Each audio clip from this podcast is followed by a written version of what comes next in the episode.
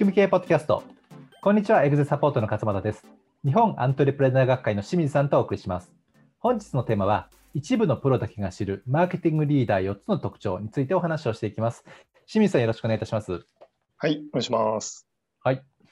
今日はですね、まあ、今日もですけれども、あのはいマイケル・ガーバーさんの本、起業家精神に火をつけろという本が、まあ、ございまして、はいで先生ですね、あの、ポッドキャストの100号で、リーダーシップを学ぶ5つのレッスンっていうのをやったんですけれども、はい。これはですね、この、えー起業家精神に火をつけろの中の、まあ、ルール1というところで、まあ、それを取り上げてお話をさせていただいたんですが、はい。今日はですね、その続きのルール2、マーケティングを学ぶというものがありますので、これをですね、ちょっとテーマで、えー仕組み化をちょっともう少し紐解いてお話をしていきたいと思っているんですけれども、はい。はい。で、えーこのマーケティングを学ぶというこの章で、大体まあ60ページぐらいあるんですね。はい。あのこの本は、えーアメリカの、まあ、仕組み経営のいわゆる、まあ、カリキュラムですかね、E-MIS マスタリーというプログラムをこう噛み砕いて、それをちょっと抜粋して書かれて書かれているのですけれども、まあ、ちょっとね、結構難しめな内容で、そうですね。はい。うん、あの読み解く、紐解くのが難しいので、まあそれうんあのちょっと部分的にピックアップして分かりやすく解説できればと思ってるんですが、はいね、これやっぱ僕読んでみて、この E-MIS、いわゆる仕組み経営のプログラムのマーケティングを学ぶのところだけでも、結構ですね、すごい大事なことがいっぱい書かれてるんですよ。うん。で、これだけでもですね、結構マーケティングのあの大事さとか奥深さがあの分かるんですけど、ただね、はいあまりね、こうマーケティングに慣れてない方、初めて読む場合は、なんかよく分からないと、難しすぎて、で、そこまでやるのみたいなレベル感なんですよね。うん。うんで、僕ね、結構刺さったのは、マーケティングって本当そこまでやるんだっていうところで、うん当然その、まあ、市場、対象市場であるとか、対象のお客様、理想のお客様とかこう絞り込んでいくんですけれども、結構ですね、あの細かいところだと、そのお客様の購買心理の変化、うん。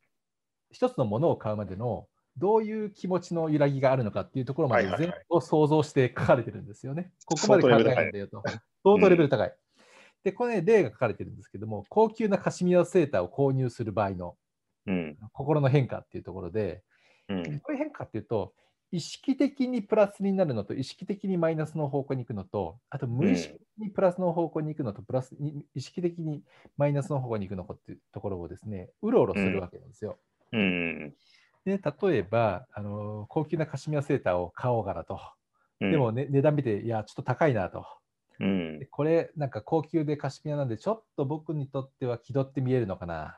っていうような、うんこんなこうマイナスの方に行って、でうん確かなんかあの嫌な人も似たようなの着てたよなとか、うん。っていうようなこのマイナスいくんですけど、でもなんかこう品質良いのですけど、長く着れるんじゃないかなとか、うん。でも高いけど分割払いでできるんじゃないかなとかですね、うんこんな感じでこう頭の中で行ったり来たりするんですよね。でクリーニンうんグできるかなとか、でもあの子がこれ着てたらかっこいいって言ってくれるかなとかっていうんですね。そう、うんこんなプラスマイナスをうろうろしながら、最終的にじゃあ買おうというふうな決断をするんですけど、ここまであのストーリーを組んで考えるっていうのは、あのマーケティングにね、あまり慣れてない方っていうのは、ちょっとなんか、え、そこまでやるのみたいなう感じにんなると思うんですけど、ただですね、内容的にす非常にあの詳しくあの大事なことをいっぱい書かれてますので、うん。ぜひですね、あの読んでみていただくといいかなはいというふうに思います。で、えっと、今日取り上げたいのはですね、そのはいルールにマーケティングを学ぶ中で、まあ、最初に書かれている、そのうんマーケティングのレッスン1、2、3っていうのがありますので、まあ、はいその中の話をちょっとしていきたいと思ってるんですが、はい。まずそのレッスン1っていうのが、実際にこのマーケティングリーダーと思われる方が経営している会社を探せとうん。話ですね。いわゆるマーケティングリーダーっていう何かというと、方や職人型タイプの社長さんが経営している方ものと、あとうんマーケティングリーダーが経営している会社っていうところで、職人型は自社の技術とか、いわゆるスペックとか、そういうものをだけをこう大事にしてて、見せ方っていうのはあまり考えてないよと。うん。でも、マーケティングリーダーっていうのは、このお客様から見た自分たちっていうのをこう考えてやってるので、まずどういう、えーそういうふうにやってる会社がどういう会社があるのかっていうのを探しなさいっていうのがレッスン1なんですよね。うん。で、まあ、あと、かちょっと簡単にご説明すると、レッスン2っていうのが、まあ、会社にとっての専売特許を探せというふうに言ってるんですけれども、い、わゆる、まあ、他社にはない強みというか、自社だけの、まあ、特徴的な強みまあ、うん USP ではないかもしれないんですけども、まあ、そういったものが一体何なのかというのを考えろと。うん。で、レッスン3はですね、これちょっと毛色が若干変わるかもしれないですけど、まあ、あと、うん後々ね、こう読んでいただくとつながるんですけれども、まあ、まずその会社のビジョンがあるよねと。うんそれを具体的に表現してくださいと。うん。うんビジュアライゼーションしてくださいとうんいうような形で1、2、3っていうふうになっていますと。うん。で、これね、本当に全部やってると、あのー時間がいくらあっても足りなくなってしまいますのうで、ん。今日はですね、その中の一つ、ちょっと取り上げて清水さんにおはい伺いしたいんですけれども、はい。レッスン1の中で、はい。マーケティングリーダーのが経営する会社うん。を見つけて、4つの要素を、えー書き出してくださいっていうようなレッスンがあるんですよね。うん。で、この4つの要素が視覚的、うん。感情的、機能的、はい金銭的というこの4つなんですけれども、うん。これがですね、さらっと書かれているので、うんあ。の実はちょっと大事なところのはずなんですよね、はいこれね。なので、ちょっとここをですね、深掘りして、清水さんの方にお伺いしたいと思いますので、はい。はい、これをお願いできますでしょうか？はい。わかりました。はいおっしゃったように、これすごいさらっと書かれてるんで、多分ほとんどの人は読んでも飛ばすところだと思うんですけど、そうですね、気づかないところだと思いますね。うん。実はこれについて深掘りする内容をですね、昔僕らがやってたドリーミングルームっていう講座ではい。やってたんですよね。うん。で、ドリーミングルームって全12回なんですけど、はいそのうちの2回はこの4つの要素を2回ずつ、2つずつに分けてやるっていう。すごいですね。だから6分の1をこれに使ってるっていううん。ことなんで、結構ね大事なんですよね。大事ですね。はいはい。で、これはですね、ドリーミングルームの中で僕らは preference というふうに言葉でうん。学んだんですよね。 preference。はい preference。ってほとんど知らないじゃないですか、皆さん。そうですね。はい、聞かないですよね。聞かないですよね。僕らも全く聞いたことなかったんですけど、うん。ではね、選好という選ぶ、好むっていう書いて、えーはいはい。 preference なんですけど、うんうん。で、僕もね、ドリーミングルームでこの言葉を知ってから、日本ではんまず聞くことがなかった言葉だったんですけど、うん。で唯一最近しあの目にしたのは、はいあ。の USJ をふあの復活させた森岡さんっていうあ、森本さん、はい。有名なマーケターの方いらっしゃいますけども、はい。あの方の本の中でうん出てきたんですよ、プリファレンスっていう言葉が。へえでも本当にね、一部の人しか知らない、だけど大事だというのがこのプリファレンスなんですよね。はい。まあ、その中でもですか、森子さんは、これは大事だっていう話をされてるわけですか？伝えてますね。はい。うんプリファレンスの向上に経営資源を集中させなければならないと書いてあります。あ、そこまで生きてるんですね。はい。はい。でなぜかというと、このプリファレンスっていうのは、要はお客様がうん。どれだけ自社のことを選んでくれるかっていう、その度合いのことを指しているんで、はい。まさにこれが弱ければ、うんあのお客様から選ばれないってことになるんですよなるほど。はいパッと見たときの、で、それをプリファレンスを細分化すると、視覚的、感情的、機能的、金銭的っていうところに分解されると。そうです。はいああ、すごいな。なるほど。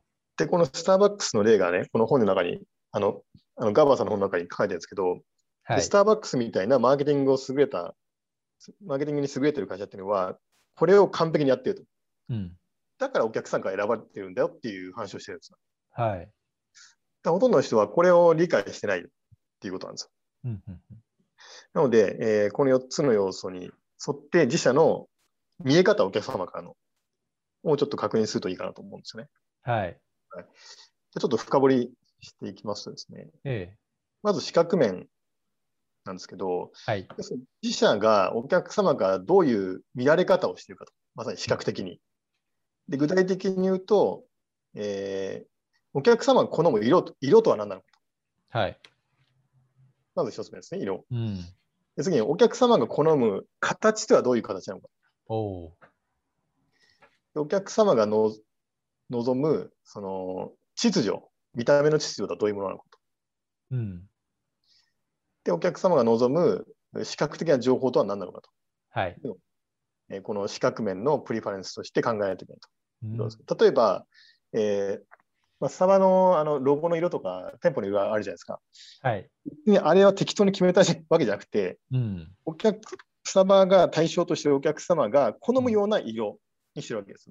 当たり前ですけど。はい。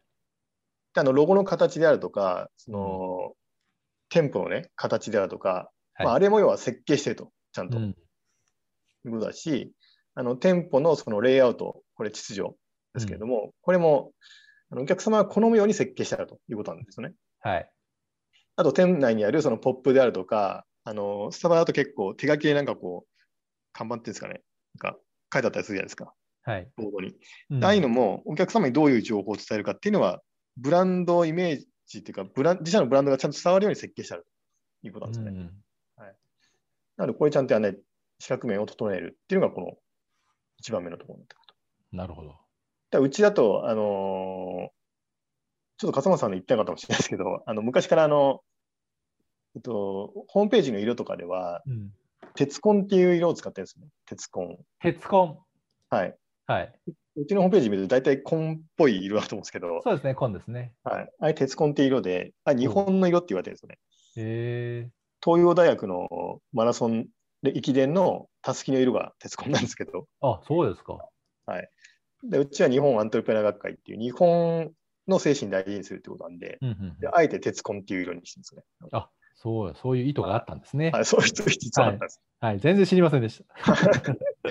まあ、そういうまあそういう感じであのお客様が望む色とは何なのか、形とは何なのか、はい。えー秩序とか、えー情報とは何なのかっていうのを設計するのがこの四角面。うん。だ乱れ方をちゃんと整えましょうというね。はい。はい。で、二つ目が感情でしたっけ、えー感情ですね。感情ですね。はい。はい。これはうちのあのブランドコミットメントっていうカリキュラムもありますけども、ちょっとそれに近いんですけども、要はお客さんはどういう感情をやりたいと思っているかと。うんでそれを設計しなさいということですね。うんはいで、ポイントとしては、えーまあ、どんな人でも、やっぱり自分の話を聞いてほしいと思っているので、はい。いかにお客様に聞いてもらってる感を出すかとうんいうのが大切だと。のが一つだったりとか、あとお客様っていうのは常に企業とのつながりを求めているので、うん。いかにお客様と会社とのつながりを感じさせるようにするかなるほど。はい、あと、お客様は常に目的意識を持ちたいと思っているので、うん。えー皆さんの会社を、会社と応答意識することで、えーなんていうかな、あの、どういう目的を達成したいかっていう。はい。あと、お客様は常に重要感を感じたいと思っているので、うん。えー一人の人間として扱いたいと思っているので、それをいかに感じさせてもらう、感じさせるかというはいと。ころををしていくと。うんで、スタバとか見てもらうとね、まさにこの辺がちゃんと設計されているっていうのがうん分かると思うんですよね。例えば聞かれて回っていることだと、スタバの場合には、あの気にな気に入らなければあの、もう一回作り直すみたいな制度があるんです。うん。これまさに自分の意見を聞いてもらってるっていう感じになりますし、はい。店員さんとのね、あの結構オープンなコミュニケーションができてるんですけど、うんこれやっぱりつながりっていうところに、あのつながってくると、そうですよね。はい、いうことなんですね。